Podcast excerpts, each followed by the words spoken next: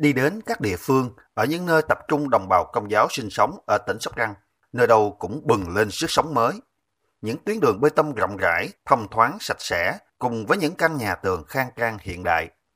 Giáo sứ Trung Hải nằm trong địa bàn của ấp Trung Hải, xã Đại Hải, huyện Kế Sách. Đây là một sứ đạo toàn tòng với dân số hơn 1.000 nhân khẩu và 214 hộ. Trong những năm qua, song song với việc phát triển kinh tế, thì giáo sứ cũng quan tâm đến việc phát triển giao thông, văn hóa, bảo vệ môi trường và an ninh trật tự trong khu xóm. Ông Nguyễn Đình Thứ, họ đạo Trung Hải chia sẻ, trên địa bàn xóm đạo, bà con công giáo rất tích cực hưởng ứng, tham gia hoạt động xe thu gom rác công cộng, vì vậy mà tình trạng xả rác bừa bãi không còn xảy ra. Đường làng ngõ xóm nhờ vậy mà trở nên xanh sạch đẹp. Ông Thứ cho biết thêm, không những giữ gìn vệ sinh môi trường, bà con giáo dân ở đây còn đóng góp được 60 triệu đồng và 100 ngày công lao động để sửa chữa khoảng 2 km đường nhựa bị xuống cấp, giúp bà con đi lại thuận tiện, nhất là các em học sinh đi học an toàn hơn. Ngoài ra, còn xây được một cái cầu ngang sông giúp bà con đi lại và thông thương thuận tiện cho các ghe lúa vào thu mua với số tiền khoảng 100 triệu đồng. Đường xá nó tốt đó, thì kinh doanh bà con đi lại kinh doanh nó phát triển kinh tế rồi à, đường xá nó tốt thì các em học sinh nó đi học được nhiều hơn đi được đúng độ tuổi hơn. Rồi ờ, ờ, cầu đường ngon lành đó thì uh, ghe mua lúa nó vào nó mua thì giá nó được cao hơn là nó phải trung chuyển. Đó thì rất là nhiều cái lợi cho bà con.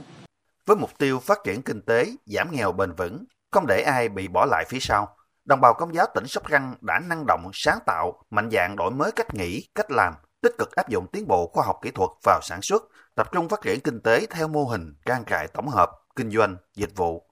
Khi đời sống từng bước cải thiện, khởi sắc, đồng bào công giáo, các sứ đạo, họ đạo đã tự nguyện ủng hộ tiền, hiến đất, ngày công lao động, cây cối, tự nguyện tháo dỡ tường rào, vật kiến trúc, làm đường giao thông nông thôn, xây dựng nhà văn hóa, xây dựng các thiết chế văn hóa, thể thao.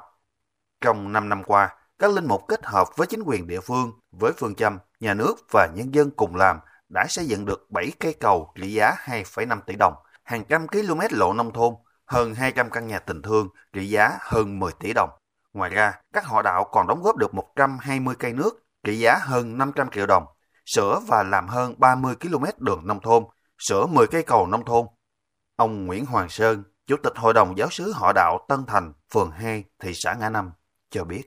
Hưởng ứng lời kêu gọi của ờ, ở địa phương cũng như cha sở nơi ờ, hoạt động Thành thì ờ, trong thời gian qua đóng góp nhiều mặt tích cực cho địa phương cũng như là xây dựng